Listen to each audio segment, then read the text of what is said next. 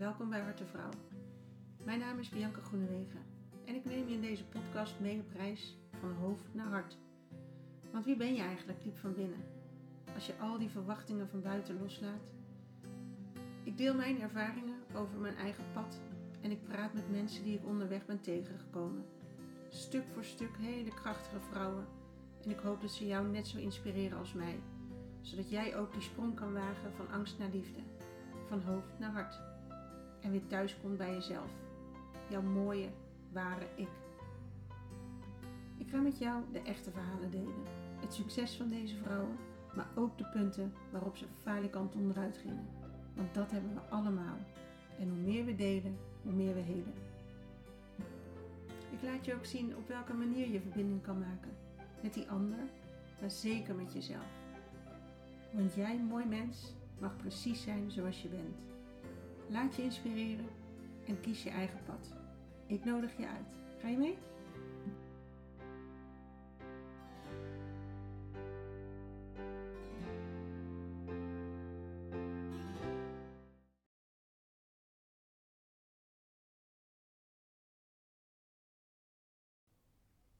Vandaag ga ik op eh, bezoek bij Sonja Elfrink. En Sonja is echt mijn goeroe als het gaat om systemisch werk uh, of familieopstellingen. Ik ken haar inmiddels al een jaar of vijf. En al verschillende keren met haar aan het werk geweest. En uh, ik wil haar heel graag aan jullie voorstellen. Zodat jullie net zo geïnspireerd kunnen raken als ik ben.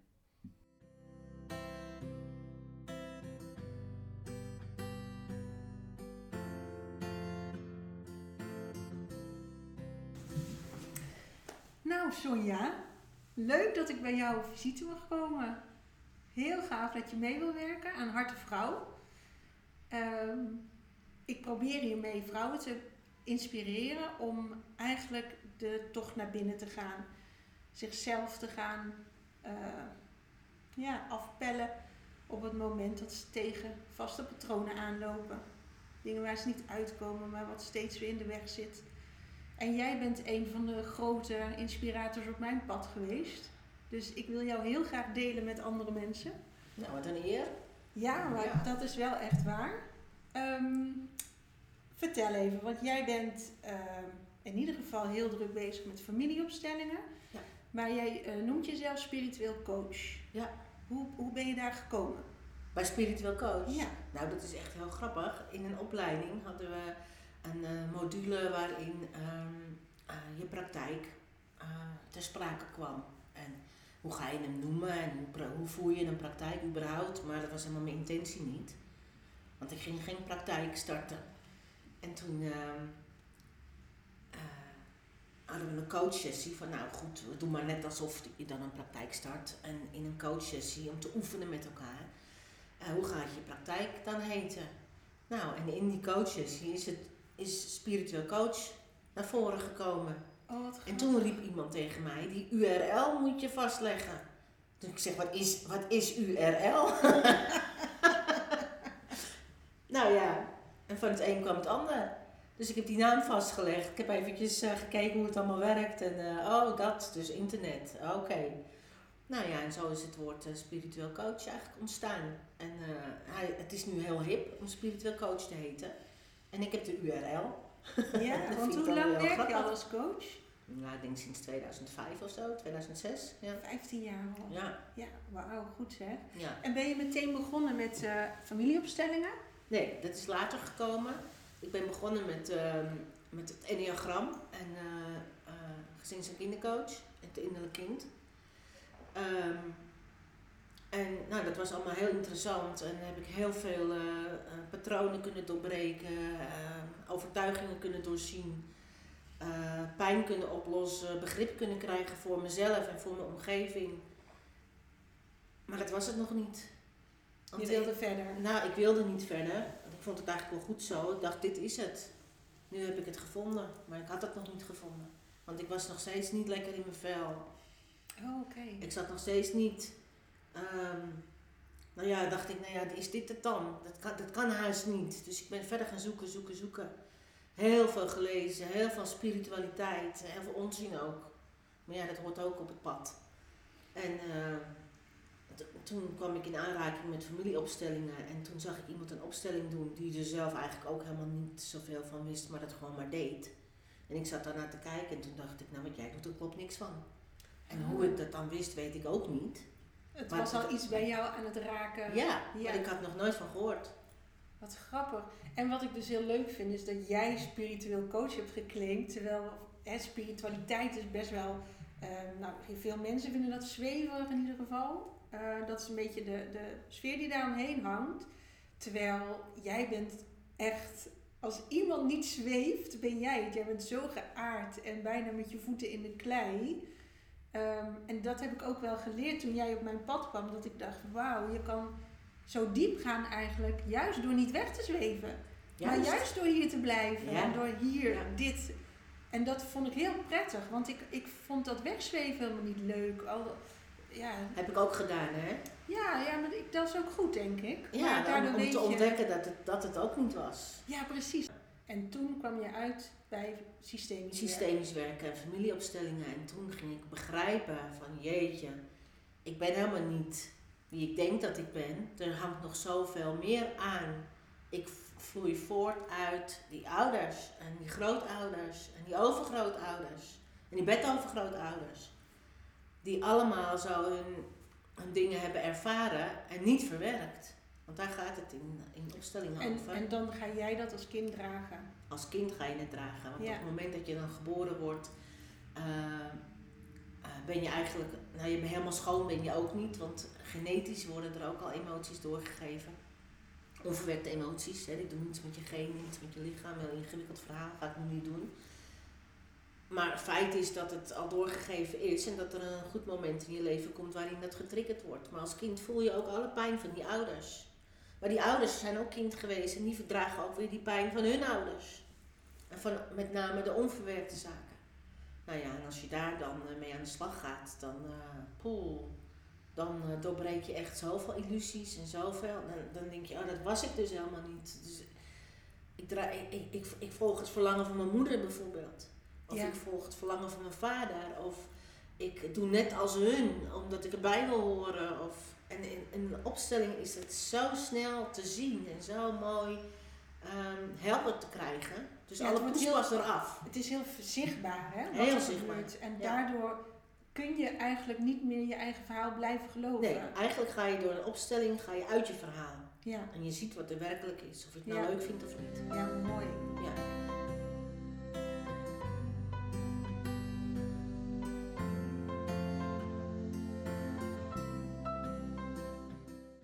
De metafoor een berg.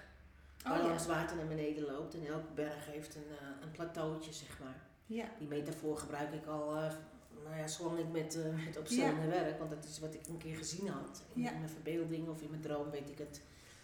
In ieder geval, elk, elk plateau herbergt een generatie. En als je op het verkeerde plateau staat, dan draag je dus ook de energie van het plateau waar je niet op Ja. thuis hoort. Ja. En je gaat tegen de stroom in. ja, precies. Je De staat stroom niet van de berg jouw gaat van boven naar beneden. En als je tegen de stroom ingaat, dan ben je altijd maar aan het zoeken, aan het vechten, in- innerlijk. Hè? Ja, en dat zorgt dus voor dat onrustige gevoel, kan ik me zo voorstellen. Absoluut, Ja, ja, oké. absoluut. Ja. En kan jij, eh, want niet iedereen zal gehoord hebben nog van, ik hoor heel vaak in ieder geval als ik uitleg, ja dan moet je een familieopstelling doen, dan denk je, oh ik moet met mijn hele gezin naar Ja. iemand toe en die Ja. gaat ons eh, iets, die gaat iets met ons doen. Ja. Maar zo zit het niet, hè? Kan jij je eh, even uitleggen wat een familieopstelling Nou, inhoudt? een, een familieopstelling houdt in dat je je eigen innerlijke representatie van jouw gezin of van je familie neerzet. Met mensen of met kussentjes of met poppetjes of met voorwerpen. Kan zelfs op een terrasje met een kopje schotel en een lepeltje. Maar eigenlijk wat je doet is je innerlijke representatie van hoe jij het ervaart, hoe jij het ziet, dat zet je neer. En dan ehm, zie je ineens verbanden. Dan denk je, oh waarom, sta, waarom zet ik mijn moeder eigenlijk zo ver weg? ja, precies. Waarom staat hij niet dichter Met- bij mij? Hoe komt, of waarom kijkt mijn moeder niet naar mij? Of, ja, oh ja, want daar zijn ook regels in, hè? daar zijn regels in. Er zijn natuurlijk natuurwetten, net als zwaartekracht een natuurwet is. En een van die wetten is, ehm, alle delen van een systeem horen erbij. Als je naar een wasmachine bijvoorbeeld gaat kijken. eh, geef ik altijd maar als voorbeeld om het een beetje visueel te maken. Een wasmachine, daar moeten alle onderdelen aanwezig zijn, wil dat ding draaien. Als je onderdelen eruit laat, ja, gaat niet werken. Dat werkt ook zo met een familiesysteem of met een gezinssysteem of ook met je eigen systeem. En gelukkig zijn onze hersenen in staat om, om dingen over te nemen als er iets niet werkt. Maar in principe moet alles aanwezig zijn, wil het goed functioneren. Als er een onderdeel eh, op de verkeerde plek zit, in die wasmachine, je stopt een schroef waar een buit moet, gaat niet werken, gaat het ding stuk. Loopt die trommel los of wat dan ook. Ja. Dus als jij op een plek staat die niet de jouwe is in het familiesysteem, gaat het ook mis. Want je hebt vaste plekken We binnen hebben je allemaal een vaste plek. Ja. We zijn allemaal kind van onze ouders en kleinkind van onze grootouders. En binnen jouw, de, de kinderlaag Mhm. heb je ook vaste plekken. heb je ook vaste plekken. Dan telt het eerste, tweede, derde kind. En dan telt het weer, over- gaat het weer overnieuw beginnen. Dus het vierde kind is dan weer het eerste kind. En het eerste kind zal meer de verantwoordelijkheid dragen. Want die doet alles natuurlijk in, hè, in de kern alles voor het eerst. Maar stel je nou voor dat je een miskraam hebt gehad als eerste. En dan wordt, je, wordt het andere kindje eh, wordt wel voldragen en geboren. Dan wordt dat kind vaak het eerste kind genoemd. Terwijl het eigenlijk het tweede kind is. Ja, maar Want die, die moeder is al een keer zwanger geweest. En elk Ja. leven telt mee. en eh, die draagt dan misschien de lasten of de Nou verwachtingen ja, die, van het eerste die, kind. verwacht, die, ja, die draagt dan natuurlijk veel te veel verantwoordelijkheid, want dat is eigenlijk een tweede kind. En een tweede kind zal meer zijn eigen gang gaan. Dus dat eerste kind, die, hè, die, die opgroeit als eerste kind, maar eigenlijk een tweede kind is. En ook als eerste kind gezien wordt door de ouders, want daar gaat het vaak om. Ja, Eh, dat kind dat zal dan vaak Ja. in een spagaat terechtkomen innerlijk. ja, want die wil Want wil zijn eigen weg gaan, vanuit zijn eigen zijn. Maar er wordt verwacht, omdat hij Ja. als eerste kind opgroeit, dat hij meer verantwoordelijkheid draagt. Precies, leven naar de verwachting van En dan zie je vaak in volwassen leeftijd dat ze een burn-out krijgen of weet ik wat. En als je dan dat op gaat stellen, dan verandert er iets. Maar ik zie ook bijvoorbeeld met kleine kinderen, als hier de ouders komen, met de kinderen doe ik meestal niks. Die blijven, die blijven lekker thuis. Want als die ouder eh, iets doet, dan eh, heeft het sowieso invloed op het kind. Dus als ik de, o- de, de miskraam bijvoorbeeld van hè, het eerste kindje de miskraam neerzet voor de moeder, die merkt dan vaak van jeetje, er zit nog zoveel emotie eigenlijk niet verwerkt. Dat had ik helemaal niet verwacht. Of daar had ik geen idee van dat het Ja. er allemaal nog zit. Of het was pas acht weken, dus Ja, het was nog niet. Ja, ja, en Ja. het was vast niet goed. Dus, hè. Ja, maar, Maar eigenlijk, ja, natuurlijk, eigenlijk heb je je er al mee verbonden. En ja, dat doet pijn. En bij een tweede kindje ga je dus je minder snel verbinden. Dan wacht je eerst de eerste drie maanden af. Want je wil die pijn niet meer. Ja. Dus dan geef je ook al iets mee aan het tweede kindje. En op het moment dat een moeder het eerste kindje erkent, de miskraam of de abortus kan ook hè. Dat kindje erkent en het in het systeem neer, neerzet waar het hoort als eerste kind, krijgt het een andere blik naar het tweede kind. Hmm. Dat gaat vanzelf. En dan zal het tweede kind zich beter gehoord voelen, gezien voelen. Die gaat zich ook voelen. anders gedragen. Ja, Ja. Meestal wel. Ja, Mooi. subtiel, maar soms niet subtiel. Nee, precies. Ja, dat is ook. Jij bent bij mij de eerste opstelling geweest. Jij was toen de opsteller. Ehm, en wij gingen toen inderdaad, hè, je vader, je moeder en je gezin daar. En dat was mijn zus en ik. Mijn zus is drie jaar ouder en toen kwam ik. En ik wiebelde op die plek. Ik weet, dat, dat is ook zo gek hè. Als je dus op die plek staat, als jij het zo neerzet. Vader, moeder, mijn zus en ik. En wiebelen, wiebelen, wiebelen. En ineens zeg je, leg eens even een sjaaltje tussen jullie in. En toen was ik echt, boem, toen stond ik ineens goed. Want mijn moeder had een miskraam gehad tussen mijn zus en mij. Maar goed, ik wist toen ook ik, hè, niks, eh, geen idee van een opstelling. Maar het verschil tussen ehm, het feit dat die, dat sjaaltje daar mocht liggen en er dus bij hoorde, Als zijnde het, het, als mijn kindje. broertje, ja, was zoveel opluchting bij mij. En daarna ook het feit dat ik dus niet dat tweede kind hoefde te zijn. Want ik voelde me altijd enorm, moest ik dat overbruggen naar mijn oudste zus. Want ja, daar was iemand niet en ik moest dan daar wel naartoe. Ja, je moet zo wat voor twee leven. Hè? Ja. Ja. En op het moment dat ik een derde kind mocht zijn en daarna dus ook leerde wat daarbij hoort, dacht ik, ja, man, wat heb ik al die jaren gedaan? Ja. Oh, dat was zo'n opluchting. vond ik heel fijn. En ik heb daarna ook mijn moeder een brief gestuurd. ehm, om dat te zeggen dat er genoeg liefde is om mijn broertje erbij te hebben. Dat het oké is. En zij belde me meteen en zegt: Ik vind het zo fijn dat je dit zegt. Want ehm, we hebben het nooit over hem gehad. Ik weet, ze heeft één of twee keer gezegd: Ja, ik heb inderdaad een miskraam gehad. Punt. Hè, daar had je het Ja. verder niet over. Nee. En voor haar was het zo fijn dat nu mijn zus en maar vooral ik ook ruimte gaf aan haar om hem wel erbij te laten zijn. Ja, ik heb drie kinderen. Er zijn er twee geboren, maar ik heb drie kinderen. Ja, en eigenlijk zeg ik altijd, dat moet je gewoon maar zelf ervaren. Je kan het wel horen, maar de ervaring zelf is veel dieper dan dat je Ja. ooit kan vertellen. Zeker. Ja. En hij is onbeschrijfelijk eigenlijk, Ja. die ervaring. Die- Ja. Dat is niet normaal.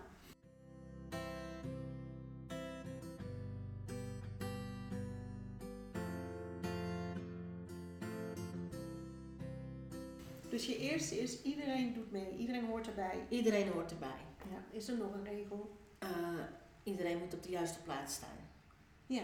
En er is een regel, de stroom van liefde moet de juiste kant op gaan. Dus als ik naar die berg kijk, dan dient het water van boven naar beneden te stromen. Dat is de meest natuurlijke weg.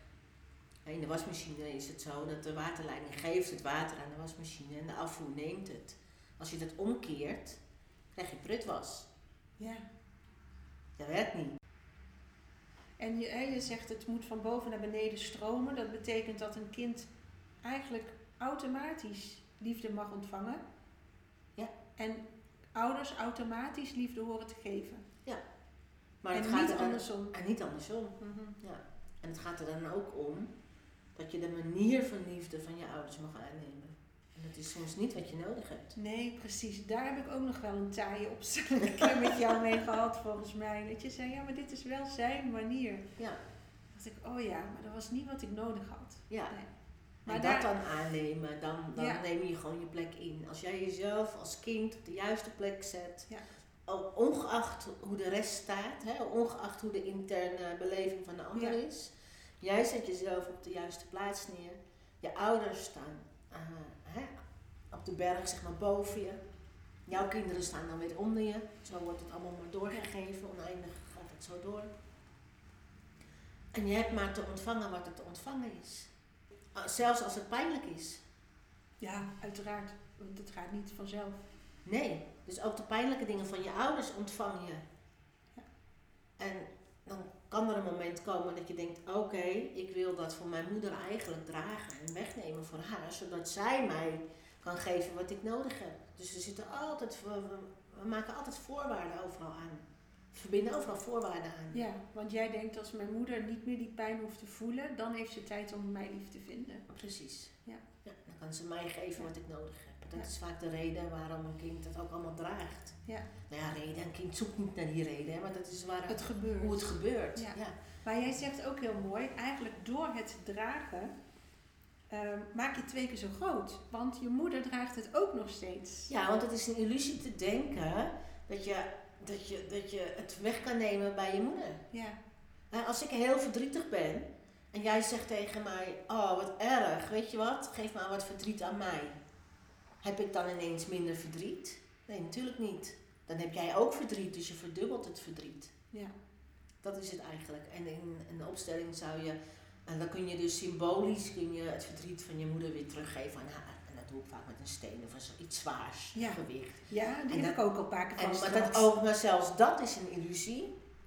Want je, je, het is niet tastbaar. Maar we maken het even tastbaar, zodat je kan voelen in je lijf. Van hé, hey, oh, daar heb ik spanning zitten als ik dit vasthoud. Vaak in je nek of in je schouders of in je bovenarmen.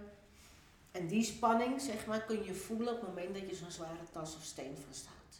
Ja, want je moet een drempel over Ja. om het terug te geven. Want soms is dat juist moeilijk. Van ja, maar maak ik het dan toch niet weer zwaar voor mijn moeder? Ja, dat is dus de valkuil. Ja, Ja, en op het moment dat je echt vol overgave kan zeggen, maar die zware tas is echt van jou. Hij is gewoon niet van mij.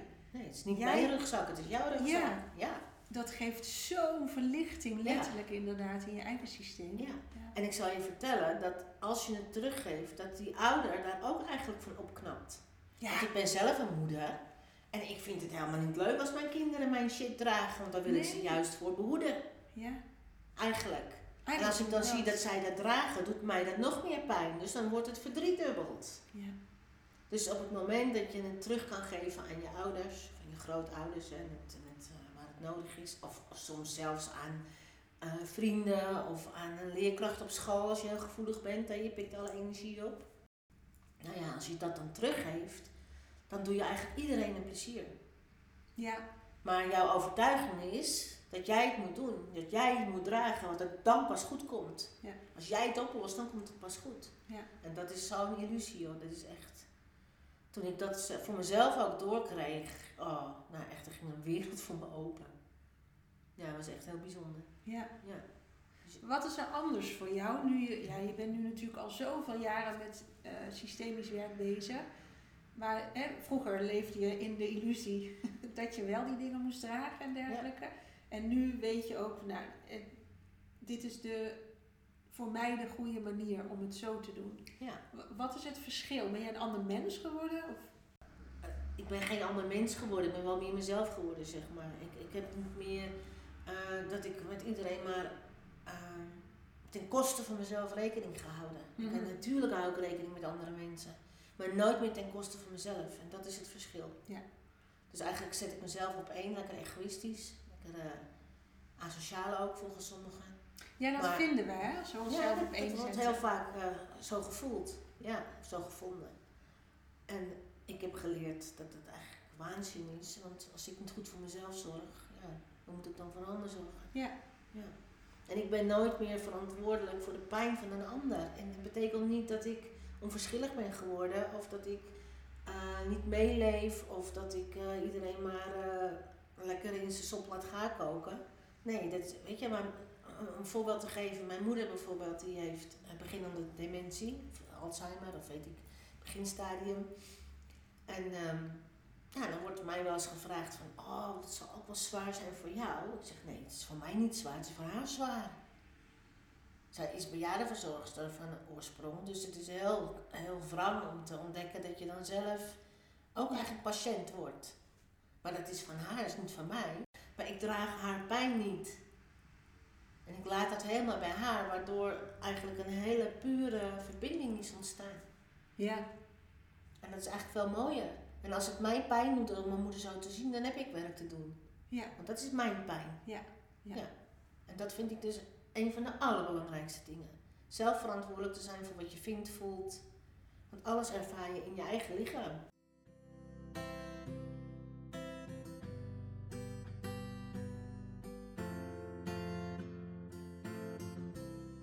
Je zegt heel mooi altijd, neem het aan. Ja, Niet eh, accepteren, want dat is weer een keuze. Nee, neem het aan, ja, zodat het in jouw systeem overal zit. ja. En dan mag het weer vliegen, want dan Precies. heeft het geen reden om vast te houden. Nou ja, acceptatie vind ik eigenlijk een beetje een gek woord. Want het, dat zou betekenen, nou, het regent bijvoorbeeld. Nou, ik accepteer dat het regent. Ja, dat zal die regen, zal die regen een worst wezen. Ik hoef die regen niet te accepteren, want dat is er al. Als je het gevoel aanneemt, het regent, oké. Ongemakkelijk, maar dat geeft niet. Ik neem het aan. Dus je ademt eigenlijk met het gevoel mee. Je ademt het niet weg, want dat doen ook nog wel veel mensen. Dan gaan ze het wegzuchten. Maar je, je ademt om het ruimte te geven, om het, om het te ontvangen, om het ja aan te nemen. te verbinden misschien even Ja, ermee. Ja, precies. En dan op een gegeven moment dan zie je, dan voel je, dan ervaar je dat het nare gevoel weer eigenlijk zo weer weg is. En dan pas kom je op een goed idee. Oh ja, ik leen wel even de paraplu bij mijn buurvrouw. Want ik had er zelf geen een. Ja.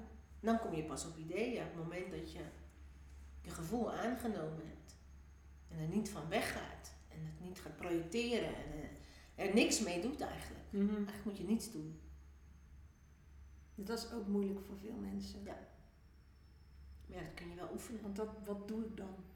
Ja. niks. Niks. En je laat ook niks ongedaan. Dat vind ik dan weer zo grappig. Ja. Maar je doet niks met je gevoel. Je, je laat het er gewoon zijn. Je, je gaat er niet van weg. Je, je doet er niks mee. Je hoeft er geen mening over te Je hebben. hoeft er geen mening over Nee. te hebben. Je hoeft het alleen maar waar te nemen. Ja. Oké, eh, ongemak. onrust in mijn buik, knijpend gevoel in mijn borst. Mijn keel gaat een beetje eh, drukken of dicht zitten. Of... Oké, geeft niks. Het is er al. Ja. En je ontspant erin. Ja, zeker. die- want op het moment dat je het waarneemt, zit er spanning al. Je, je gaat, ja, je adem gaat hoger. En door even te zuchten gaat je adem weer laag. Dan aard je weer. En dan ben je er gewoon bij. Mhm. Zonder dat en ja, dat kan van heel klein tot heel groot zijn.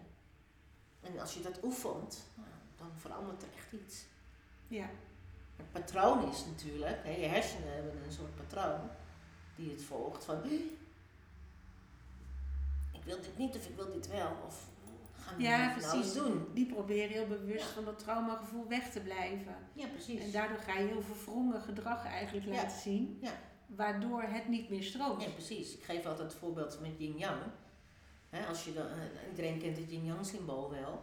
Als je dat donkere deel onder, onderdrukt in jezelf, is het deel wat je niet wil zijn. Bijvoorbeeld, ehm, ik mag niet liegen, dus dat, is, noemen we dan het donkere deel. Het lichte deel is eerlijk.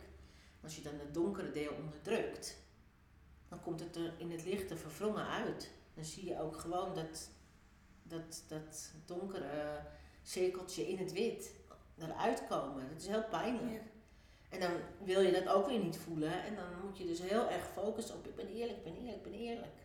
Maar je bent en eerlijk en oneerlijk, want het kan niet zonder elkaar. Nee, en het duidt elkaar ook alleen maar doordat het er dan allebei is. Ja. Dus wat is er mis met oneerlijk? Kan ook wel eens handig zijn, toch? Ja. Nou, nou en? Ja. Maar dat is een zo'n naar gevoel, dat zit er al van kleins af aan in. Ja. Dus als je het gevoel van oneerlijkheid ook aan kan nemen, kan omarmen. En oké, dat is ook zo en ik ben ook oneerlijk. Als je dat toegeeft aan jezelf, dan valt het eigenlijk weg tegen eerlijkheid. En dan ben je het gewoon. Ja, Hoef je ook niet meer zo je best te doen om eerlijk te zijn. nee. Nee, want anders, als stel dat je een keer niet eerlijk bent, dan heb je daar enorme problemen mee en stempels erop, want je hebt het niet goed gedaan. Dus Ja, precies. afkeuren, afkeuren, afkeuren. Oh, waarom heb ik dat nou zo gezegd? Of, eh, of, oh, hè? of er is niet eens een interne dialoog, maar het voelt gewoon niet fijn. En dan moet je het weer onderdrukken. En dan moet je juist weer eerlijker zijn. En dan, oh Ja. man, dan, zit je echt in een gevangenis. Ja, Yin en yang is dan eigenlijk je gevangenis. Als het moment Ja. dat het in balans komt, lost het op. Ja. En is er geen issue meer, dan ben je gewoon. En de grap is dat je dan merkt dat je gewoon altijd eh, eerlijk bent, omdat je jezelf niet meer verloochent. ja, want dan gaat het over een andere eerlijkheid. Ja. Ja, die is mooi. Ja. Dat vind ik een mooie. Ja. Ik merk dat ik zelf, als ik, ik heb bij jou twee keer ook stilteweekenden gedaan. Eh, die doe jij een paar keer per jaar op Ja. Ja. Texel. Gaan we, ga, gaan we, hoor mij. Ah, ik- misschien ga ik nog wel een keer Ja, mee. gezellig. Ehm, je gaat dan eh, met een kleine groep naar een super fijne plek op Texel. Drie dagen, ehm, gedeeltelijk in stilte, groot deel in stilte. Maar je wisselt dat dan af met opstellingen. Ja. Absoluut. En voor mij was dat eigenlijk de verrijking, omdat ik dacht, ja, met stilte kan ik me ook in mijn hoofd gek gaan denken. Ja. Zo sterk hoofd heb ik. En ik vond juist die opstellingen maakten zoveel de verdieping van dat weekend. Ja. Vooral omdat daarna die stilte weer kwam. Dus er was geen ruimte voor verhaal verder. Maar je, vanuit dat gevoel wat je aan die opstelling overhoudt, ga je de stilte in. En Ja. daar ga je nou, op, op contempleren of even langs het water zitten of even wandelen door de duinen. Ja. En ik vind die combinatie heel erg mooi. Ja. Maar ik merk als ik dan, eh, ik ben daar heel enthousiast over. En dan heb ik eh, vriendinnen die nog niet heel veel of helemaal niks hebben gedaan met zelfontwikkeling. Dus dan heb ik het, ja, we hebben weer systemen, opstellingen gedaan. Ah, was fantastisch. Ja, hoe gaat dat dan? En dan val ik altijd een beetje stil. Weet ik niet zo goed hoe ik dat uit moet leggen. Heb jij daar een fijne uitleg voor? Nee? Nee, want het gebeurt gewoon, hè. Dat vind ik dus magisch. Dat Ja. we- hier ook, we hebben hier een ruimte. Hier kunnen wij dingen in zetten. Of als hier mensen zijn, zetten we mensen erin. Dat zijn representanten Ja. van degene die jij wil opstellen. Die kennen niemand van jouw familie. Die, die kennen het verhaal ook niet. Die hebben geen idee. Want het enige eigenlijk wat ik dan inbreng in zo'n opstelling is... Ik heb een vraag over waarom ik op die en die manier met mijn kind omga. Dat vind ik niet leuk. Laten we het Ja. zo even zeggen. Ja. En dan zeg jij, nou, kies maar iemand voor je vader, kies maar iemand voor je moeder. En niet eens altijd je zoon erbij, kan ik me herinneren, want het zit vooral in de lijn en het gaat niet zozeer om onze relatie. Nee. En dat vind ik dan zo wonderlijk, want ik heb zelf ook in opstellingen gestaan. En zodra je op de plek wordt gezet, gebeurt er iets. Ja. En ik, de eerste paar keer denk je, ja, dat kan ik toch niet zeggen. Ik kan nu toch niet zeggen wat ik nu denk of voel of wat er gebeurt bij me. En dan uiteindelijk ga je toch, ja, ik denk dat ik nu dit en dit voel. En voor diegene valt dat meteen op zijn plek. Dat je denkt, oh, dan klopt het dus toch wat er gebeurt bij mij nu op deze plek. Ja. En dat vind het ik mooi uit. zo bijzonder. Ja, maar dat, dat moet je gewoon ervaren. Het is, het is gewoon energiewerk eigenlijk wat je doet. En Ja, maar zonder dat jij al bijvoorbeeld de ruimte inwijdt. En nou ja, dan ga ik even naar het spirituele gedeelte Mhm. toe. Hè, dat je eh, in een, in, in, als je met, met heksen samenkomt, dan moet je echt een cirkel trekken en al dat soort dingen. Dat doe jij helemaal niet. Nou, Je zet gewoon mensen neer. En dat, het kan inderdaad een krukje zijn, het kan een stoel, of, het maakt niet uit. Nee, op het moment dat ik een opstelling ga begeleiden, eh, zet ik de intentie neer dat ik een opstelling ga begeleiden en dat, ik, eh, dat het allemaal zichtbaar mag Ja. worden. En meer is er eigenlijk niet. Nee, en het kan op alle plekken. Het- ik doe het inderdaad ook wel eens als ik met een cliënt afspreek in een café. Dan is het bierveeltje de vader, het Ja, zoutpotje de moeder Ja. en het oliedingetje de zus. En Ja. ineens zien ze, oh, maar dit klopt helemaal niet. Ik heb een keer met een vriendin in de trein gezeten. Gaat prima hoor.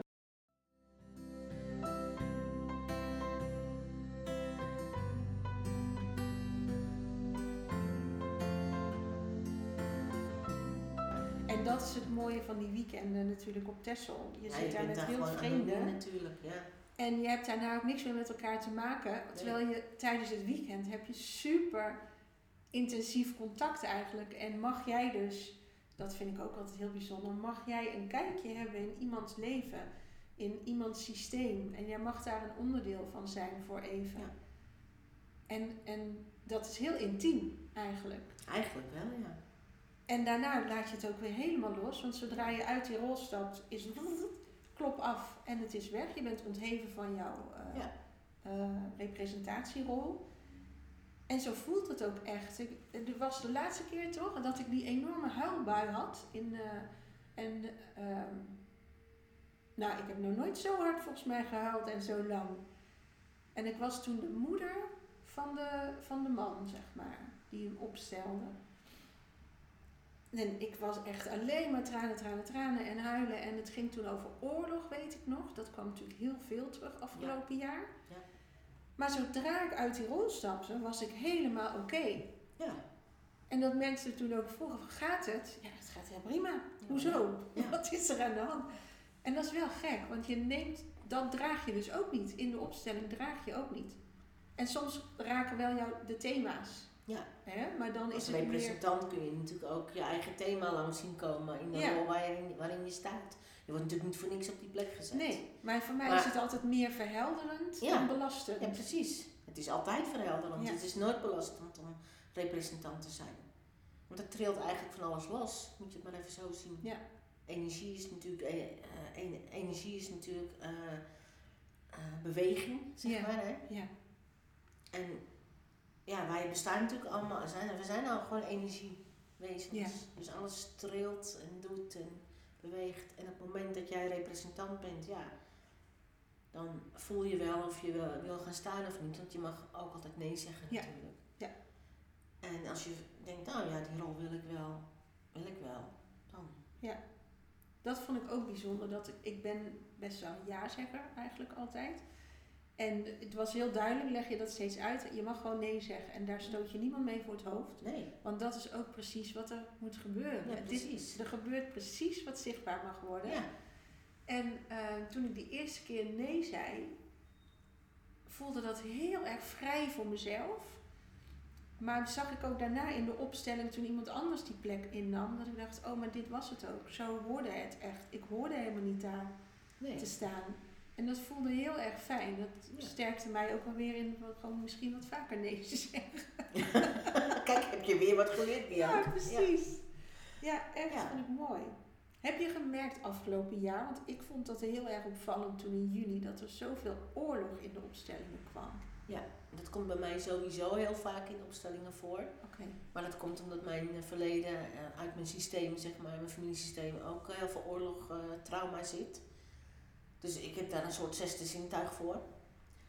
Ehm, ontwikkeld, denk ik. Omdat ik het zelf zo heel erg zwaar heb gehad daarmee. Ja. Ehm, maar het lijkt wel alsof het nu heel erg getriggerd wordt aan alle kanten. Ja, dus er wordt heel veel getriggerd op dit moment. En dat is die onveiligheid, die Het gevoel van onveiligheid, Angst. het gevoel van eh, beperking, ja, eh, gevoel van eh, we mogen van alles niet. ja, ingeperkt in je vrijheid. Ja. Ja, Dat refereert dan toch weer aan oude pijn van vorige generaties. van vorige generaties, Want jazeker. Wij waren er niet in de oorlog. Ja. Nee, in ieder geval niet in dit Ja. lijf. Want hè, we zagen in het begin ook, iedereen ging bijvoorbeeld wc-papier hamsteren. Ja, waar komt dat vandaan? Dat, komt, niet- dat is niet van nu. Nee. Dat is niet van nu. Dat is, dat is van uit andere generaties.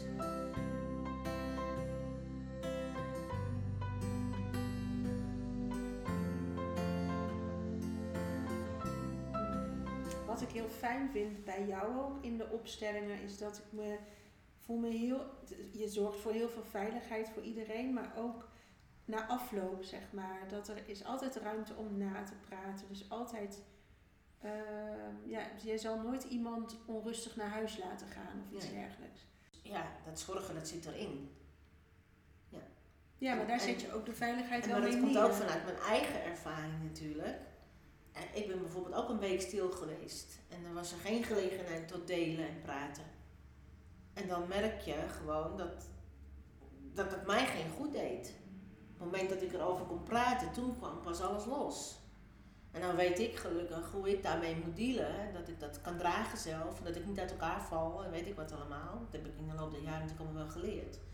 Maar ik kan me zo voorstellen dat het voor mensen ook best wel heel pittig kan zijn. Als je dan ineens al die emotie, hè, als je stil bent en je doet niks, dan kan het allemaal ineens omhoog komen omdat je niets doet om het weg. Je, je haalt alle prikkels weg. Ja. Geen telefoon, geen boeken lezen, helemaal niks. Ja. Alleen maar eten. En een wandelingetje, dat is het. Zeven dagen lang. Ja, en ik heb, ik heb voor mezelf het praten erover gemist. Nee. Is er een typische manier waarop jij werkt?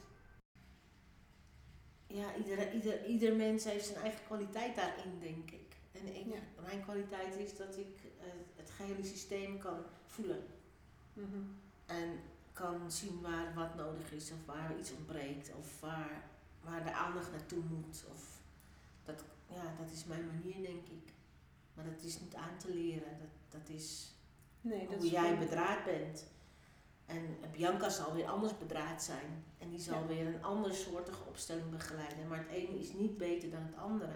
En ik ga ervan uit, ik geef ook een training opstellingen, familieopstellingen, systemisch werken, want je kan alles opstellen. Ehm, waarin ik iedereen ook aanmoedig om juist zijn eigen, zijn eigen authentieke zijn eh, mee te nemen als begeleider in een opstelling. Ja. Want dan krijg je altijd dat wat er gezien mag worden, eh, zich ook laat zien. Ja. Zonder verhaal ertussen, zonder interpretaties of zonder. Ja. Dus hoe authentieker jij zelf bent, dus hoe minder je jezelf verloochent, dus te makkelijker je coach, therapeut, Ja. eh, opsteller, begeleider kan zijn. Zeker. En ehm, je hebt vast ook meegemaakt dat een opstelling nou, niet lukt, laat ik het zo even noemen. Want het lukt natuurlijk altijd. Het Ja. is precies de bedoeling wat er Ja. gebeurt. Ja. Met alle frustratie bij degene die ehm, inbrengt het vraagstuk. Maar hoe, hoe is dat? Want ik kan me voorstellen dat dat voor degene die het vraagstuk inbrengt heel vervelend is of juist teleurstellend. Of eh, ja, dat is best een harde boodschap. Misschien wel harder dan wanneer het wel aan het bewegen gaat. Ja, dat ligt er een beetje aan hoe de persoon reageert natuurlijk. En hoe die daarmee dealt. Ja, ik heb laatst nog een opstelling eh, begeleid die op een gegeven moment stagneert het. Maar dat betekent dat de persoon, de vraagsteller zeg maar, die stagneert van binnen. En dan stop ik ook gewoon de opstelling. Ja. En dan vraag ik aan haar van, joh, maak ik wel een kans bij je? Of, of hoe zit dat? Ja. Weet je wel? Wa- Wat gebeurt er? Nou, ik word nu wel heel boos. Ik voel heel veel weerstand. Ik zeg, nou, dat is heel fijn, want dan zitten we op de juiste plek. Ja. Dus dan weet ik al dat ik goed zit. Ja. Dat deel ik ook gewoon Ja. met de cliënt dan op dat moment.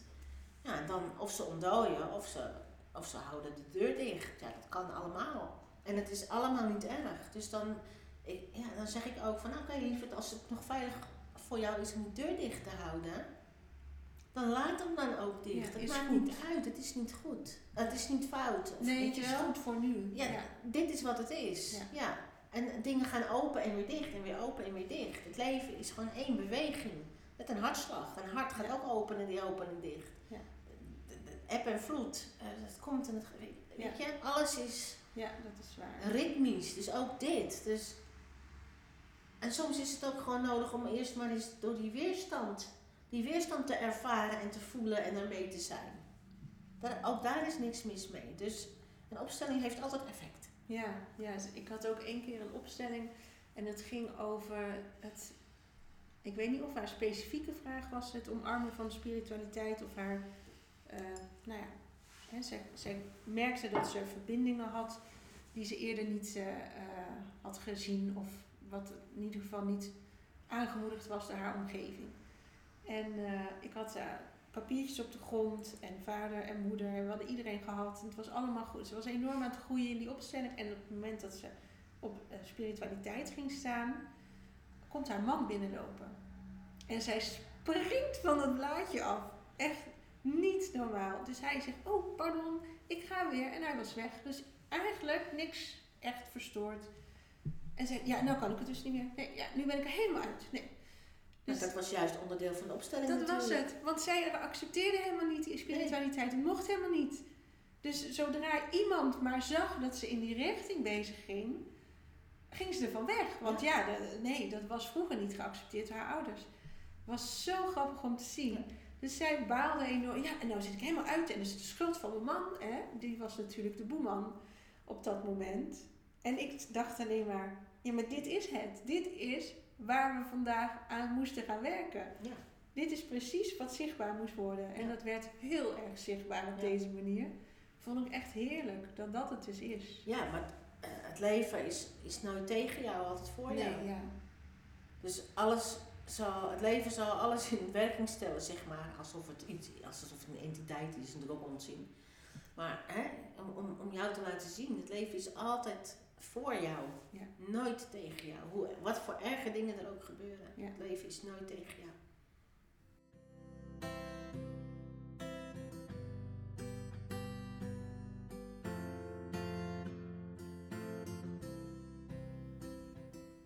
Dat is mooi. En dat zullen mensen wel tegenspreken, denk ik. Dat denk ik wel, ja. Maar ik heb bijvoorbeeld meegemaakt dat mijn kleindochter is overleden van zes weken oud. Vier jaar geleden alweer. Het kind van mijn dochter. Ja. Ja, en dan denk je natuurlijk dat het leven tegen jou is, maar dat is niet waar. Het leven is een mysterie. En mijn dochter vroeg het op een gegeven moment van, ja waarom nou mam? Waarom? En de kleine lag nog in het ziekenhuis, ze leefde nog. Ze was met vier weken opgenomen. Toen pas kwamen, kwamen ze erachter dat haar hartje niet goed was. En zij was, eh, ze ging een, een endoscopie doen, geloof ik. En wij zijn even buiten gaan lopen. Ik zeg, kom lieverd, we gaan even naar buiten. Was in Leiden in het ziekenhuis. En er waren net plantjes geplant. Allemaal viooltjes, allemaal schattig. Op, op zo'n schuine, schuine nou, heuveltjes, zeg maar, met van dat eh, folie ertussen. En één zo'n plantje, die deed het niet. Die stond daar dood te gaan, zeg maar. Alle andere plantjes, allemaal, allemaal even grote stekjes, die, die, die, gingen, die, die waren aan het leven, zeg maar. Ja. Dat zag je gewoon. Jemig. En het ene plantje niet. Dus mijn oog valt daarop. En ik zeg tegen Doortje, mijn dochter. Ik zeg, liever kijk naar dat plantje. Waarom doet dat ene plantje het niet? Ja. Waarom niet?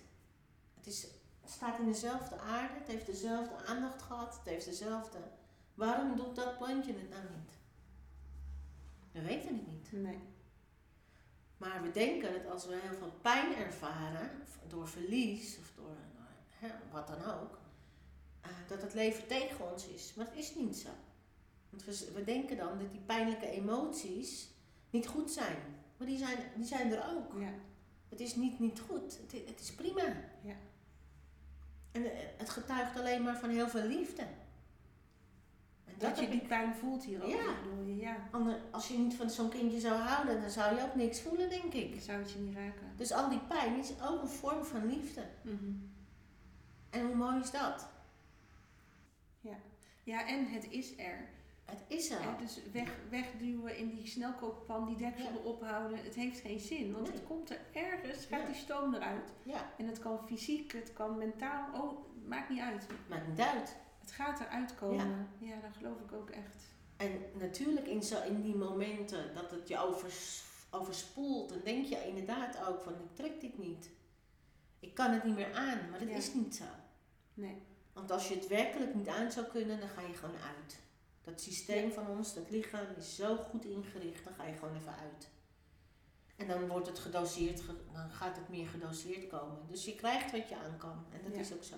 Ja, daar geloof ik ook wel in. En vaak is ons verhaal erover pijnlijker dan, dan het gebeuren zelf. Ja, wat ik ook nog heel mooi vond, hoe lang zo'n opstelling door kan werken eigenlijk. Hè? Want het is niet zo dat je ehm, ineens alle kennis hebt en ineens vloep, is alles helemaal weg. Nee. Maar je, als je, als je, ik zie altijd mijn systeem voor me met van die spinnenrachtdraadjes. En die veranderen naarmate ik beweeg binnen een opstelling. Ja. En op een gegeven moment voelt zo'n zo'n spinnenweb fijner om op die plek te zijn. Mhm.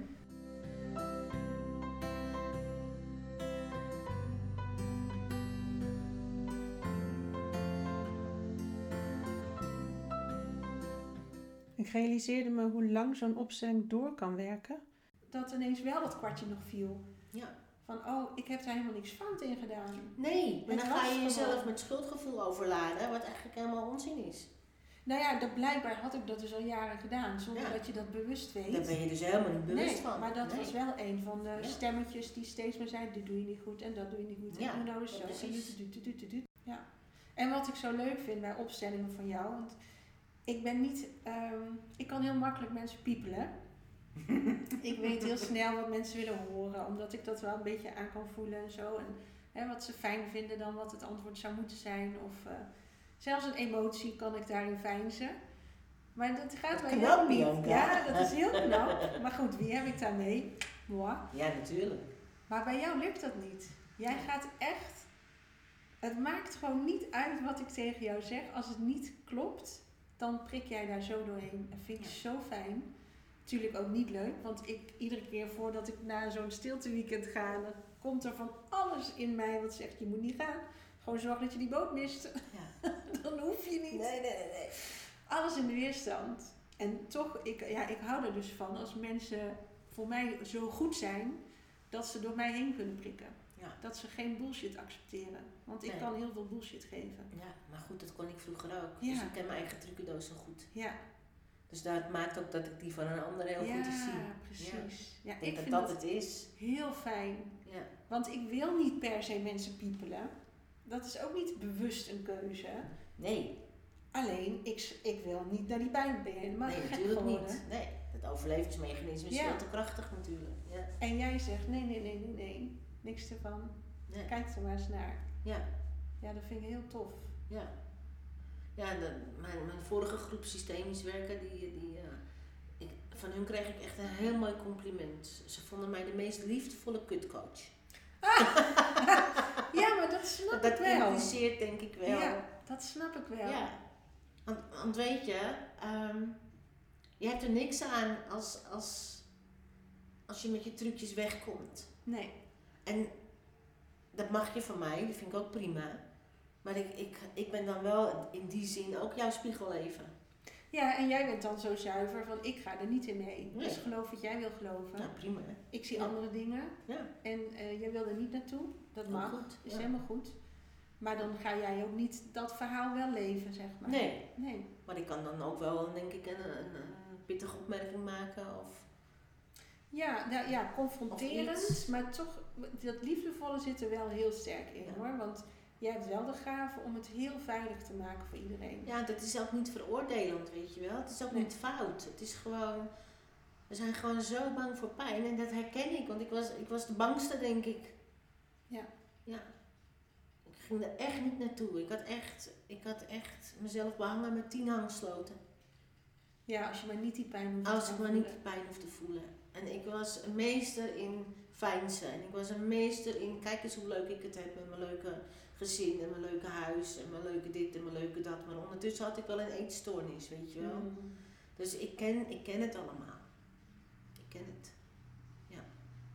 En het is niet fout, het is alleen pijnlijk. Ja. En ik denk dat ik de boodschap mee kan geven dat mensen hun pijn mogen ervaren zonder dat ze. Hè, je valt niet uit elkaar.